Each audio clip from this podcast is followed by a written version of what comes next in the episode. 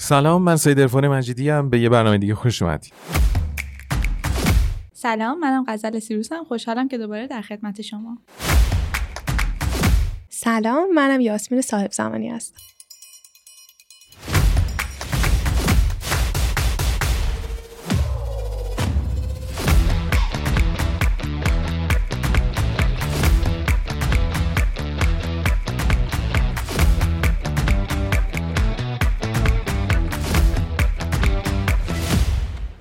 شما انگار می‌خواستین یه چیزی رو به ما بگین بله.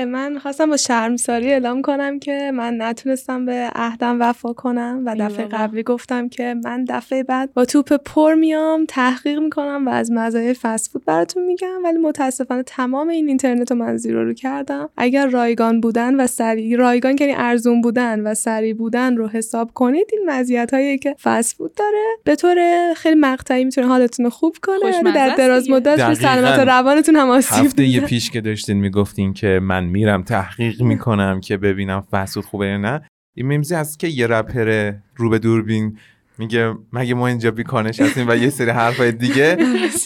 من تمام محققا رو توی اون وضعیت می‌دیدم. آره من متاسفانه حتی روی سلامت روان هم دپرشن انگزایتی حالا افسردگی استراب اینا بود و من شرمسارم واقعا کاری از دستم بر نمی‌تونیم فست فود بخوریم. خب. فست فود خوب نیست. بریم سراغ برنامه این هفته. خب از اونجایی که قرار امروز راجع به چربی یا غذا حرف بزنیم من رفتم یه سرچی زدم ببینم غذاهایی که مثلا توی ایران خیلی معروفن و ما استفاده می‌کنیم و خوشمزه هم هستن اینا چقدر کالری دارن چند درصدشون چربیه؟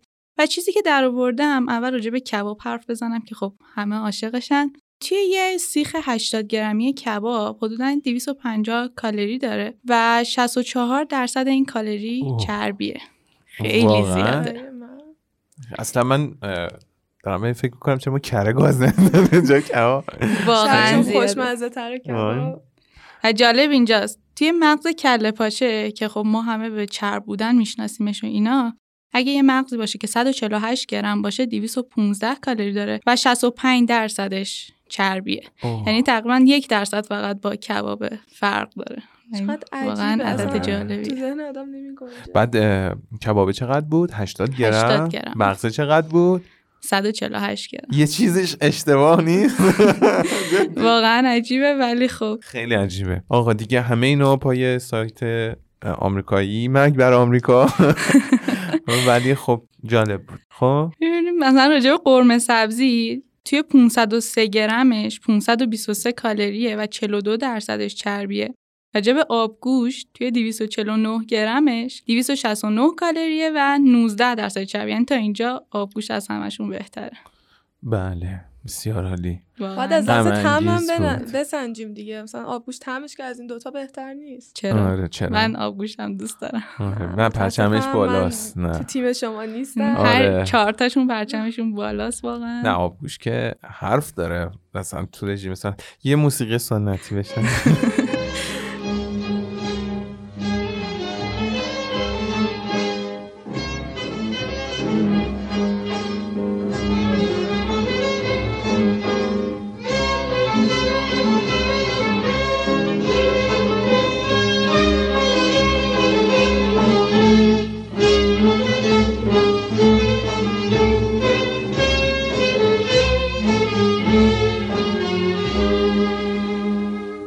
خب توی استریت فودا و غذاهایی که حالا بیرون می‌خوره آدم ولی نه به عنوان یه وعده غذایی. خود من انتخابم دو تا چیز بود که واقعا شگفت زدم کرد. یکی حالا قهوه مخصوصا کافه اینجوری بود که می‌گفتم که مگه چقدر می‌تونه چربی داشته باشه مگه چقدر می‌تونه کالری داشته باشه. ولی درصدش شگفت زدم کرد.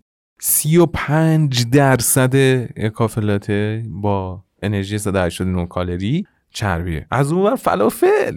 فلافل. میگه افتن نمی‌دونم گیاهی سالمه فلانه. هفتاد و هفت درصد هر قرصش چربیه. اصلا باور نکردنیه. خیلی زیاده. همه اینا به این می‌شناسن که فقط نخوده و آره اصلا باور نکردنیه. خب واسه شما چی بوده؟ واسه شما چه غذایی؟ street food بوده. من خودم قارچ سوخاری خیلی دوست دارم و رفتم search زدم دیدم که مثلا توی 134 گرمش 150 کالری داره و 45 درصدش چربی خیلی خب بازم به نسبت اون کباب و اینا کمتره و راضی هم آخه ازش. کباب یه وعده غذاییه. مثلا نمی‌دونم والا. ناامید کننده است این. اپیزود. هر چقدر بیشتر به جلو میری. انتخاب خود من پیتزا بوده راستش و اینم اولش دادم میگه خب احتمالاً اون اسلایس پیتزا دیگه، آره، یه مثلا. اسلایس پیتزا 290 گرم 10 گرمش چربی که میشه مثلا 13 درصدش چربی. من راستش خودم باش مشکل ندارم ولی به نظر مثل مقدارش زیاده.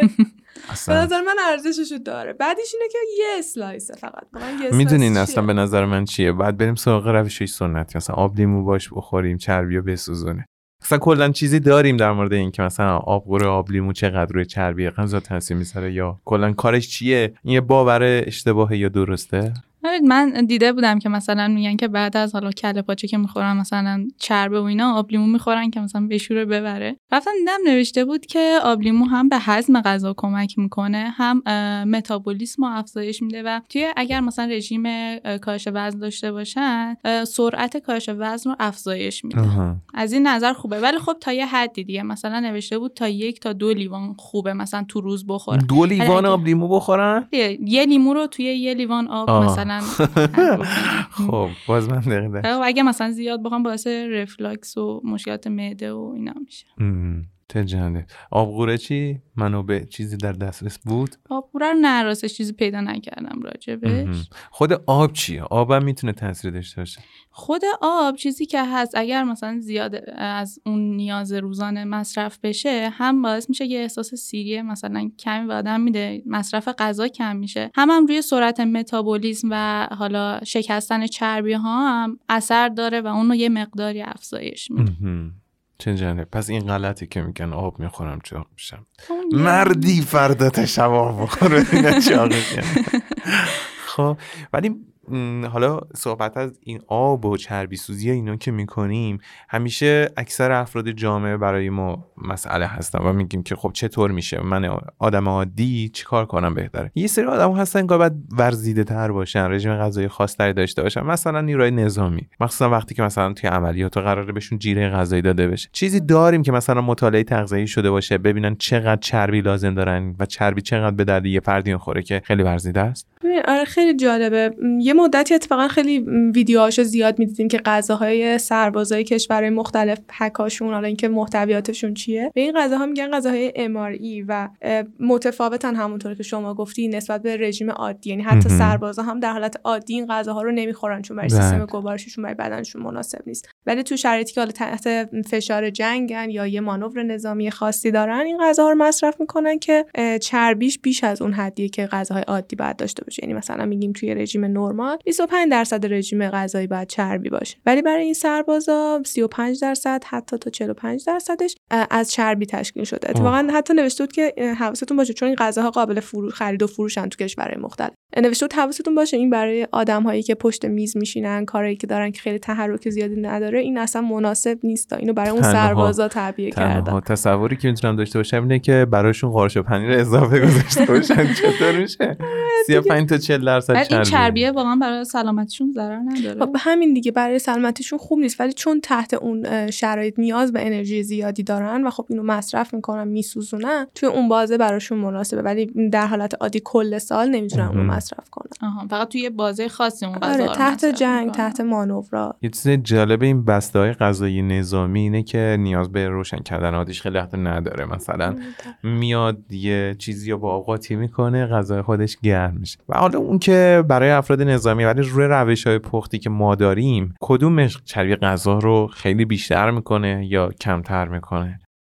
توی روشهایی که داریم یکی سرخ کردنه که خب هر روز ما داریم انجامش میدیم و خب یه روغنی اضافه به به. می‌کنیم روغن. زیاد و بهترین روش پخت و پز اصلا چرب و ترد و خوشمزه میشه و خب این به خاطر اون روغنه که اضافه می‌کنیم خب خیلی ضرر داره.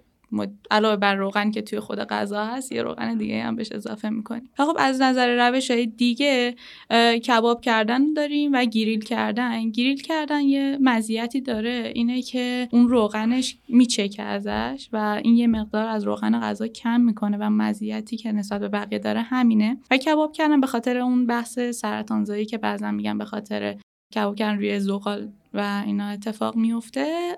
یه مقدار ضررش خب بیشتر از گریل کردنه و گریل کردن بین این سه روش گریل و کباب و سرخ کردن از همشون به خاطر اون چربی کمترش بهتر بعد بخار پس چی؟ بخار پس دو تا سود داره. یکی اینکه موقع پختن از من استفاده نمی کنیم و دو اینکه وقتی که ازش استفاده می کنیم اون چربی که داخل مرغ یا ماهی هست کم میشه. درسته. پس میشه گفتش که سالم تر روش پخت گوشت و مرغ و اینها. فعلا بین این روشایی که من گفتم بهترینش بخارپز ولی یه روش دیگه هم هست خیلی هم اتفاقا trend شده اخیرا به اسم air frying آره همین که آره بدون روغن. دقیقاً. خیلی الان خیلی تبلیغات میشه که بدون روغن با مکانیسم همرفت. همین که هوای داغ در گردش قرار می‌گیره.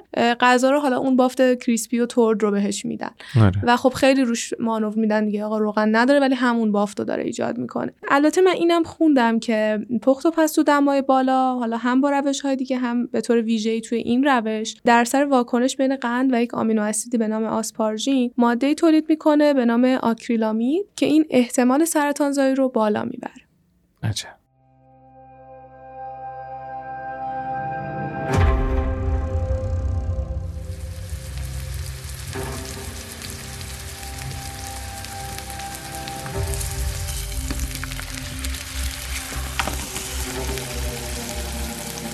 وسوسه برانگیز ترد. شیوه طبخ محبوب فرهنگ های مختلف. برای کسب اطلاعات بیشتر به سایت سروم اطلاعات مراجعه فرمایید. سلام های دکتر خیلی خوشحالیم که دوباره در خدمتتون هستیم. سلام وقتتون بخیر. من در خدمتتون هستم. ممنون از شما. توی سبک غذای غربی چربی بیشتر یا قندا من نیست حالا راستش دوست ندارم. یعنی دوست دارم دوباره یه جورایی یه ذره تغییرش بدم. چون وقتی ما از سبک غذایی صحبت می‌کنیم سبک غذایی یک چیز ثابت نیست. که ما بگیم دقیقا چون سبک غذایی غربی یک نوع سبک غذایی نیست که ما براش الگوی مشخص داشته باشیم. مثل مثلا رژیم مدیترانه یا حالا الگوی غذایی دش یا حالا مثلا کتوژنیک یا سایش سبک غذایی غربی حالا ما تو در واقع اپیدمیولوژی تغذیه به این نوع رژیم های غذایی میگیم پوستریوری یا در واقع پسین.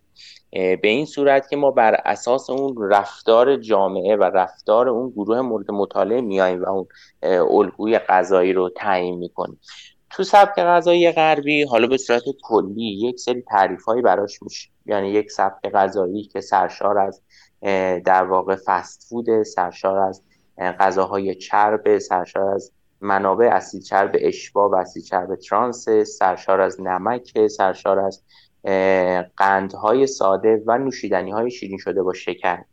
اما اینکه واقعا ما بگیم الان تو این سبک غذایی غربی چربی بیشتره یا قند بیشتره این رو واقعا نمی‌دونیم. چرا که برای هر فرد پیروی از الگوی غذایی غربی می‌تونه متفاوت باشه.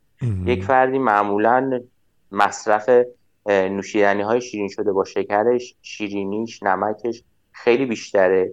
یک فردی مصرف منابع چربیش بیشتره.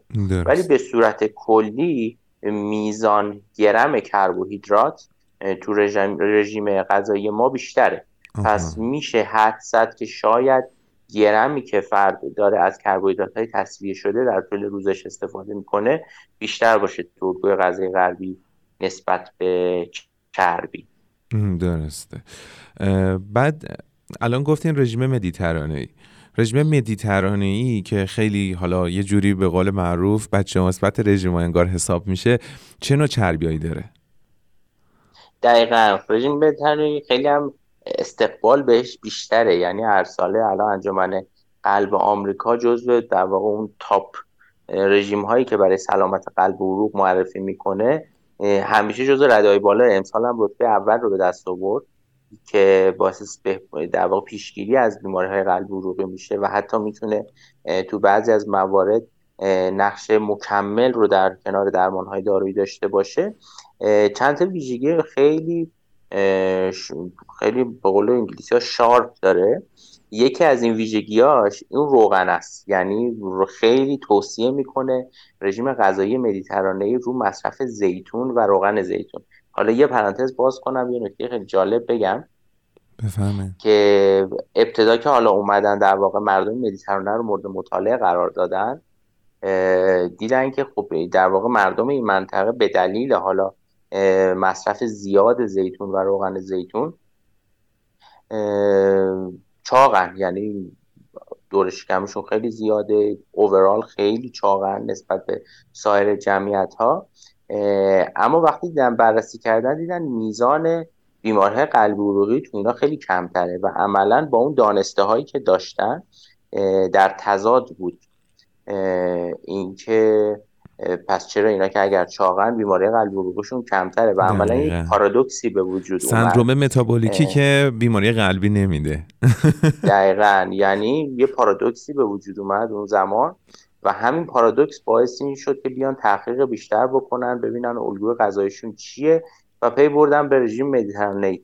و واقعا رژیم مدیترانه‌ای یکی از عمده تاکیداش رو مصرف روغن زیتون و زیتون به عنوان منبع چربیه. بنابراین انتظاری که داریم اینه که مصرف اولیک اسید تو این جامعه و تو افرادی که رژیم مدیترانه استفاده می‌کنن بالا باشه. اولیک اسید اسید چرب روغن زیتونه یا اسید چربی که تو زیتون به میزان بسیار زیادی وجود داره. یک نوع اسید چربی که تک غیر اشباهه یعنی فقط یه دونه در واقع پیوند دوگانه داره و خیلی می‌تونه اثرات مفیدی از نظر ضد التهابی داشته باشه. یعنی عمده مکانیزم هایی که مرتبط می‌دونن با رژیم مدیترانه ای بخشیش در ارتباط با روغن زیتون و زیتونه و عمده تاثیرات زیتون و روغن زیتون رو هم مرتبط می‌تونن با این اولیک اسید به خاطر اثرات ضد التهابی که داره.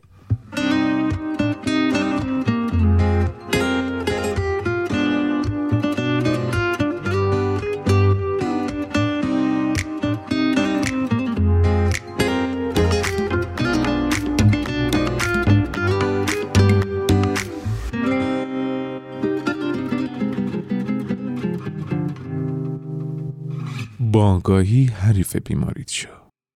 بچه ها تا حالا فکر کردید کسایی که رژیم غذایی گیاهخواری دارن نسبت به حالا گوشت خاران چربی بیشتری مصرف می‌کنن یا کمتری؟ اولا من یه تب سر بزنم گوش خاران گیاه می‌خورم همه چیز خاران نسبت به همه چیز خاران بعدش هم بستگی داره کجا باشن دیگه. دسترسیشون به منابع غذایی آره. چقدر باشه؟ آره. مثلا الان توی ایران باشی صرف داره آووکادو بخوری؟ نه. بعد قیمتش با گوشت مقایسه کنی. از این نظر بازم صرفه نداره. آره، چون با گوشت آدم سیر میشه ولی اون هزینه که اندازه یک کیلو گوشت باشه نمی‌دونم قیمت دستم نیست. آره. بستگی به این چیزایش احتمالا داره. چطور حالا؟ چربیشون چطوره تو رژیم گیاهخواری؟ ببین چون خب حالا برای رژیم گیاهخواری دو قسمت داره دیگه. یکیش کسایی که گیاهخواری می‌کنن برای اینکه کالری کمتری دریافت کنن و لاغر بشن. یه دسته نه کسایی که به خاطر اون حالا آرمان هاشون اون اعتقاداتی که دارن می‌خوان حیوانات رو در موقع آزار ندن و گوشت حیوانات رو نخورن.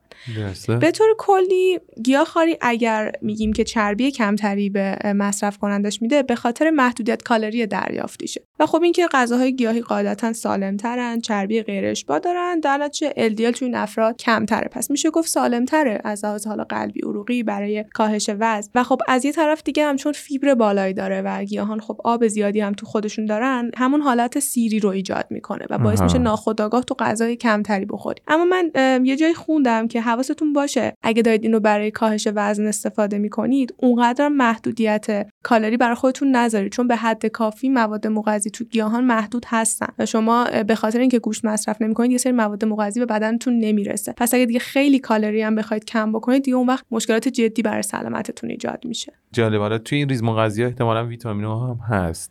و خب ما اصلا یه سری از ویتامین ها رو داریم که کلا محلول در چربی‌ان مثل آ مثل دی مثل کی و ویتامین ای. و خیلی شنیدیم که مثلا در مورد هویج میگن که ویتامین آ داره. حالا در حقیقت اینطوره که ویتامین محلول در چربی منشأ حیوانی دارن. یعنی در محصولاتی که حالا یا لبنی هن یا مثل زرده تخم مرغ در این محصولات قرار می‌گیرن ویتامین های محلول در چربی. تنها این که پیشساز ویتامین ها که بتا کاروتنه تو بدن تبدیل به ویتامین ها میشه. و به این علت می‌تونیم بگیم که ویتامین محلول در چربی بیشتر در محصولاتی هستن که اتفاقا گیاهی نیسته. و بعد از اونها تامین بشن یعنی همین یه هویجو داریم که اونم پیشساز ویتامین ها داخلشه پس کسایی که اون رژیم رو دارن مشکل ایجاد نمیشه من حالا دقیق نمی‌دونم. مثلا آووکادو که حجم چربیش بیشتر چون من منظورم اینه که گیاهان حجم چربی خیلی کمی دارن. درست. و به همین علت نمی‌تونن محلول در چربی ویتامین داشته باشن. ولی نمی‌دونم که مثلا آووکادو یا ویتامین مثلا آ داره یا ویتامین حالا آ که گفتیم از هویج میشه تامین میشه. ولی مثلا ویتامین دی داره. یا مثلا ویتامین کا داره نمی‌دونم به طور کلی فکر کنم می‌تونن از های غذایی استفاده کنن دیگه برای اینکه اون مواد مغذی رو تامین کنن. آره.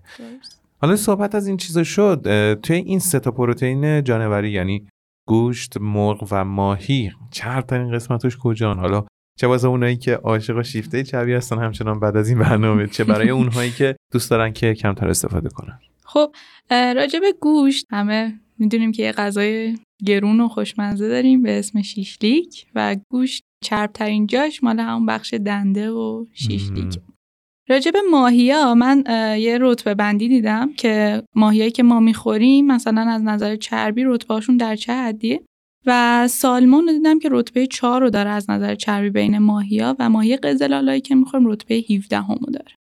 درست. و خب چربیش هم می‌دونیم که حالا اکثرانش چربی خوبیه. و بر بدن یعنی از بین این سه تا که داریم الان صحبتیشو می‌کنیم گوشت مرغ ماهی بینش اگر می‌خواین غذا چربه رو انتخاب کنیم ماهی رو انتخاب. ماهی بهتر آره. و مرغ اولین جایش که چربترین جاشه پوست روی بالشه که کباب می‌کنیم و می‌خوریم اون چقدر اون که اصلا سرمنقلی صحبتی در موردش نمیشه که اصلا توی قاعده غذا حساب نمیشه که چربیش مهم باشه. دقیقا. و بعدش ران مرغه. خیلی جالبه. بچه ها از چربترین قسمت غذاها و این پروتئین های حیوانی گفتیم. از اینم بگیم که چربترین وعده غذاییمون کی باشه. این ضرب نهار دیگه. نه چرا نهار؟ چرا شام که با خانواده ایم نه اینجوری بهش نگاه نکرده بودم یکی سر کاره. اینم یعنی هست این اصلا اشکال سبک زندگی ایرانی فکر کنم در همین قسمت. میشه هر شام... چرب باشه. حالا اونو که بله ولی اگه بخوایم مراعات کنیم شام که خانواده کنار هم و همه دوره سفره میشینن اتفاقا باید سبک ترین غذا رو داشته باشه. چه و اون حالا سنگین ترین غذا اگه می‌خوای کالری زیادی دریافت کنی بهتره که صبح مصرف بشه. بعد این برنامه هایی که مثل بفرمایید شما اینا چی؟ اونا به بخش سلامتی قضیه دقت نکردی به خوشمزگی ماجرا فکر کردن بعد من متوجه نشدم آخرین صحبت به اینجا رسید که کدوم وعده غذایی باید چرترین وعده باشه؟ صبحانه صبحانه یعنی در حقیقت صبحانه باید قوی ترین باشه که حالا قوی آره، ترین می‌تونه از کالری با چربی تامین بشه. درسته دقیقا. یعنی اگر می‌خواید غذای کالری دریافت کنید بهتره که صبح دریافت کنید که بدن سوخت و ساز بیشتری داره و این کالری رو کارآمدتر مصرف می‌کنه. بعد حالا فکر می‌کنید که حالا time طولانی fasting یا گرسنگی کشیدن حالا الزاما به معنی روزه داری که آب هم مصرف نشه نه. به معنی که غذاهایی که کالری زیادی دارن که خب مسلما بخش زیادیشون غذای پرچرب هستن از جمله فلافل محبوب من که فهمیدم 70 درصدش چربیه استفاده نشن چه تأثیری می‌تونه روی کاهش وزن داشته باشه؟ یعنی مثلا اینطور باشه که ما سه ساعت غذا مصرف نکنیم بعد یه وعده استفاده کنیم. یا مثلا ده ساعت غذا مصرف نکنیم یه وعده غذا مصرف کنیم. می‌تونه باعث کاهش وزن بشه یا افزایش وزن؟ من نمی‌دونم مکانیسمش چیه ولی من واقعا در اطرافیانم دیدم که این روش روشون جواب میده. خصوصا فستینگ هایی که شبن یعنی مثلا از یه ساعتی از عصر تا فردا ساعت 11 صبح مثلا یکم رو به ظهر. غذا مصرف نکردم و دیدم که خیلی خوب روی کاهش وزن جواب داده براش. خب دقیقا همین. خیلی جالبه مکانیسمش مکانیسمش اینه که وقتی که سطح قند خون کاهش پیدا می‌کنه توی بدن یک اتفاق میافته. بعدم میگه که خب من که نمی‌تونم انرژی از یه جایی کمتر کمترش کنم و بعد مصرفش کنم. ولی قند ندارم. اون سوخت اصلیمو ندارم. برم سراغ سوخت دومم که چربی هست و دچار یک وضعیتی میشه که کتو اسیدوز بهش میگن و شروع می‌کنه به سوزوندن چربی ها و کمک می‌کنه. ولی نکتهش همینه که باید بازه هاش بازه مثلا کوتاهی باشه سه تا چهار ساعته باشه برای کاهش وزن و همراه با مصرف آب باشه که این کتون بادی از بدن دفع بشه. از ماه رمزون لاغر نمیشه. نه ماه رمزون اتفاقا من فکر کنم یه اتفاق دیگه میافته. اتفاقی که میفته اینه که یک بازه طولانی شما به صورت گرسنگی و تشنگی پشت سر گذاشتید و الان این اتشه به خوردن و اتشه به تشنگی که هست که اکثرا با نوشیدنی های شیرین تأمین میشه باعث میشه که کاملا برگردی ریست فکتوریشی به قبل از این روزهه ولی خب به نظرم اون قصه های انسان سازیش اون یعنی اشتباهه به نظر من. بیایم تحقیقات دانشمندان ژاپنی رو روی سلامتی اینجا خیلی تعمین بدیم و بیشتر روی قصه خود خودسازی بیشتر به نظر من فوکوس داره اون.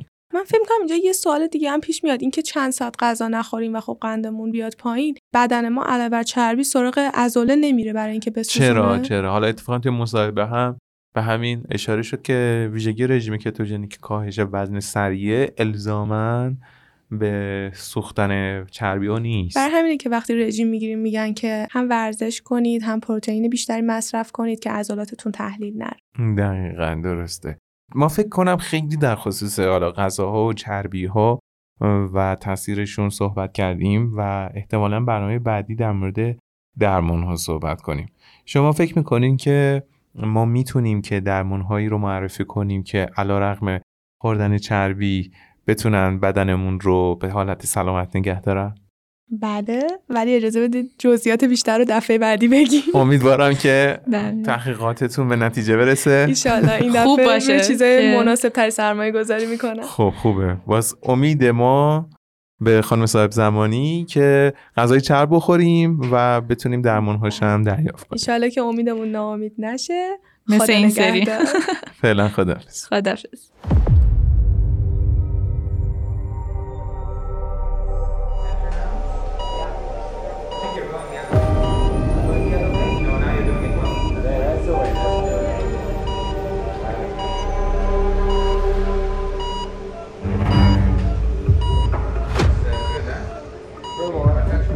چه زمانی چربی خون صدایش به گوش می‌رسد؟ بررسی بیماری های چربی خون ژنتیکی و مزمن. 21 مرداد از سروم اطلاعات.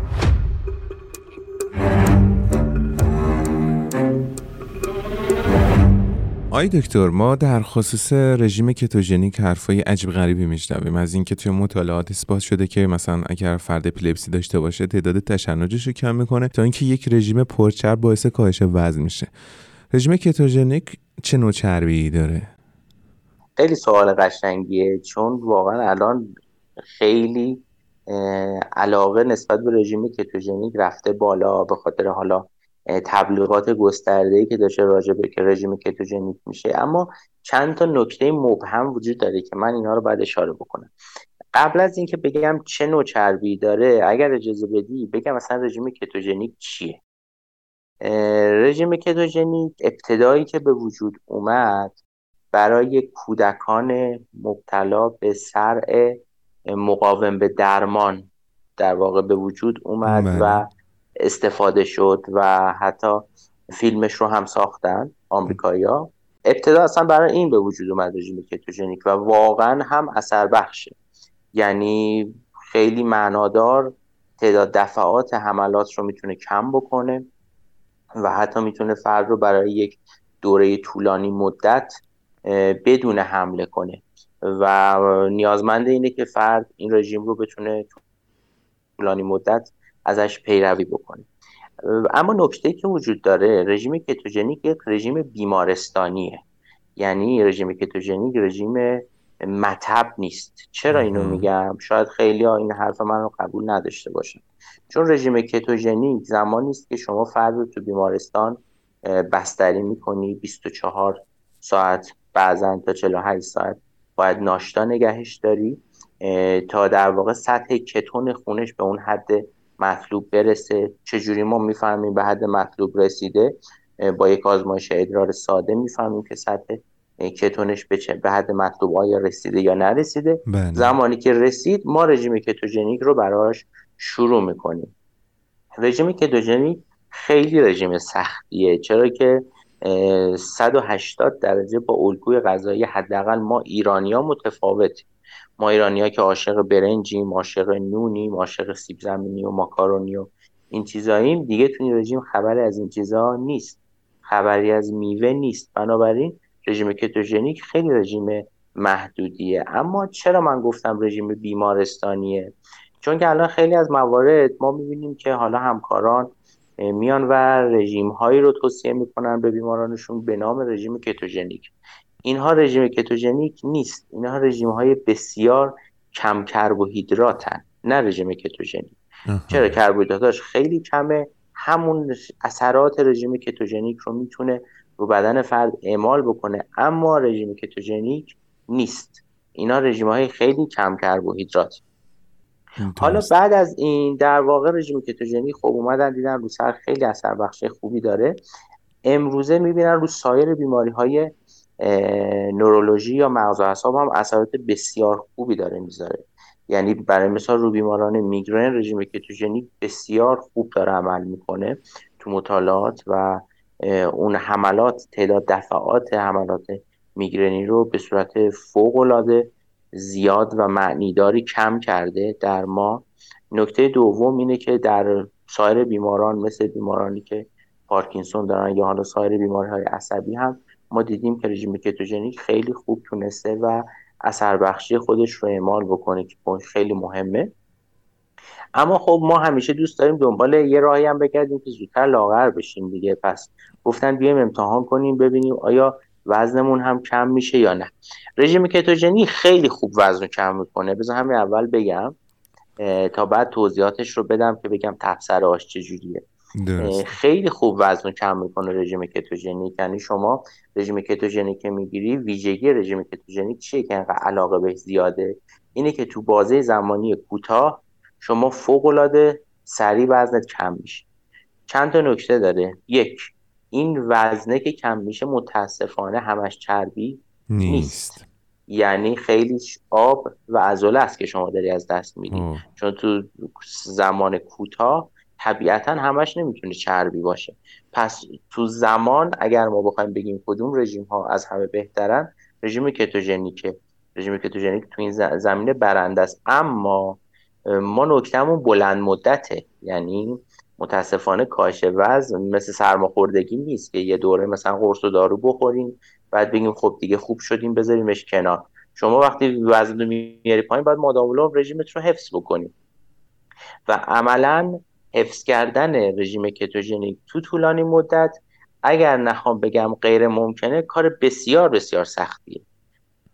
درست. خصوصا واسه کسی که بیماری تشنج نداره. نگاه کن کسی که تشنج داره به عنوان یک دارو داره بهش نگاه می‌کنه. سود می‌بره. و وقتی می‌بینه دقیقا. و وقتی می‌بینه تشنجش کم شده و از بین رفته علاقه من میشه که ادامه پیدا بکنه این رژیم. اما برای یک فردی که در واقع برای کاهش وزن گرفته خیلی اون انگیزه قوی نیست که بخواد مادام و رژیم رو حفظ بکنه. و این رژیم واقعا رژیم سختیه. نکته بعدی که وجود داره اینه که این رژیم نشون داده شده که در بلند مدت و در طولانی مدت خیلی برتری نسبت به سایر رژیم ها نداره. یعنی در کوتاه مدت ما رژیم های کتوژنیک داریم. حالا مثلا رژیم های اتکینز هم داریم که یک نوع رژیم کتوژنیکه که خیلی راحت تره برای کاهش وزن. تو کوتاه مدت فوق العاده وزن خوب کم می‌کنه. اما تو بلند مدت تفاوتی با سایر رژیم های کاهش وزن نداره. متاسفانه. چرا که تو بلند مدت اون میزان کاهش وزن کم میشه و بعدا متوقف میشه و فرد دوباره وزنش زیاد میشه. چون ما خواه ناخواه برمیگردیم به رژیم سفرمون سر همون سفره که چاق شدیم دوباره برمیگردیم همونجا. ما نمی‌تونیم مادامون نون نخوریم برنج نخوریم سیب زمینی نخوریم. بعد یه چیزی هم بود که توی برنامه قبلی گفتین. گفتین که سطح پایه‌ای متابولیسم. تأثیری روی اون هم داره؟ نگاه کن معمولا اگر ما انرژی رو خیلی محدود نکنیم چون می‌دونیم متابولیسم بدن سطح پای متابولیسم بدن خیلی وابسته به انرژی بیشتر. یعنی اگر ما یه دفعه انرژی رو محدود بکنیم متابولیسم بدن میاد پایین. ولی معمولا تو رژیم کتوژنیک خیلی این اتفاق نمیفته و یه نکته دیگه هم که اشاره کنم فکر می‌کنم سوال دو بخش داشت. یه بخشش راجع به چربی های رژیم کتوژنیک بله هم بود. بله. اگر اجازه بدی خب این خیلی حالا بحثه که ما آیا می‌تونیم در واقع نوع چربی ها رو انتخاب کنیم تو رژیم کتوژنیک چربی های خوب به فرد بدیم چربی های بد ندیم. ما خیلی تلاش می‌کنیم که این کار رو بکنیم ولی صد درصد نمی‌تونیم موفق باشیم. چرا؟ چون منابع غذایی تو رژیم کتوژنیک محدوده. یعنی ما خیلی دستمون برای منو نوشتن تو رژیم کتوژنیک باز نیست متاسفانه. حالا یک سری توصیه هایی می‌کنیم به فرد. که برای مثال از روغن های سالم بیشتر استفاده بکنه روغن های ناسالم مثل روغن های حیوانی و روغن جامد و و و و, و اینا رو بذاری کنار. ولی خب خواه ناخواه برای مثال برای صبح ها ما بعضی موقع مثلا برای بیمار خامه می‌ذاریم. خب این سرشار از اسید چرب اشباه اگر در واقع نخواهیم اون بحث اسید چرب ترانسش رو مصرف کنیم و نهایت تلاشمون رو هم بکنیم که اسید چرب ترانس رژیم کتوژنیک رو به حداقل ممکن برسونیم باز هم این رژیم سرشار از اسید چرب اشباه و بنابراین باید حواسمون به چربی خونه باشه و ببینیم واقعا چه کسی داره این رژیم رو ازش تبعیت می‌کنه. و برای همینه که ما میگیم واقعا سر خود رژیم شروع نکنین از آرایشگر محل رژیم نگیرین از مربی باشگاه رژیم نگیرین از عمه خاله واقعا می‌دونی اینا خیلی بحثای بله، علمیه و بله. بعضا می‌تونه مشکل ساز بشه برای فرد دقیقا اگه بخوایم جمع بندی کنیم رژیم کتوژنیک برای چه افرادی مفیده؟ اگر بخوایم جمع بندی کنیم بر اساس شواهد و مدارکی که الان ما داریم تو بحث درمان صرفا رژیم کتوژنیک برای افراد مبتلا به تشنج مقاوم به درمان می‌تونه مورد استفاده قرار بگیره. تشنج مقاوم به درمان یعنی چی؟ یعنی علا رقم حد اکثر دوز دارویی که داروی ضد تشنجی که داره می‌خوره هنوز که هنوز تشنجای اون فرد کنترل نشده. اگرچه باز هم برای رژیم کتوژنی تو اون فرد ما یک تیم نیاز داریم نه یک فرد. یک تیمی از افراد شامل نورولوژیست متخصص تغذیه پرستار و همه اینها باید با هم این کار رو انجام بدن. کاری که خوبی که داره الان تو تهران انجام میشه. نکته دوم ما می‌تونیم برای کاهش وزن ازش استفاده بکنیم اما باید حواسمون به این نکته باشه که یک نمی‌تونیم مادام العمر از این رژیم تبعیت کنیم. به دو دلیل. یک محتوای چربیش بالاه و دو بلند مدت می‌تونه خطرساز باشه. نکته دوم 180 درجه با الگوی غذایی ما ایرانیا متفاوته و عملا تغییر الگوی غذایی با این حد وسیع خیلی سخت و غیر ممکن. خیلی ممنون دکتر لطف کردین. ممنون از اینکه زمانتون رو اختصاص دادین قربان شما. سلامت باشید. خدا نگهدارتون.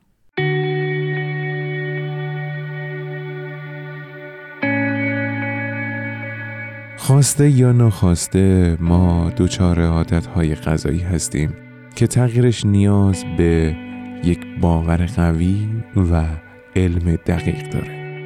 تاثیر غذا از این نظر مهمه که بارها در طول روز تکرار میشه و در حقیقت همون قدر که قدم های مثبت ما رو از خطرات در آینده دور و دورتر می‌کنه قدم های منفی و عادات بد ما را آرام آرام به ورطه بیماری نزدیکتر می‌کنه.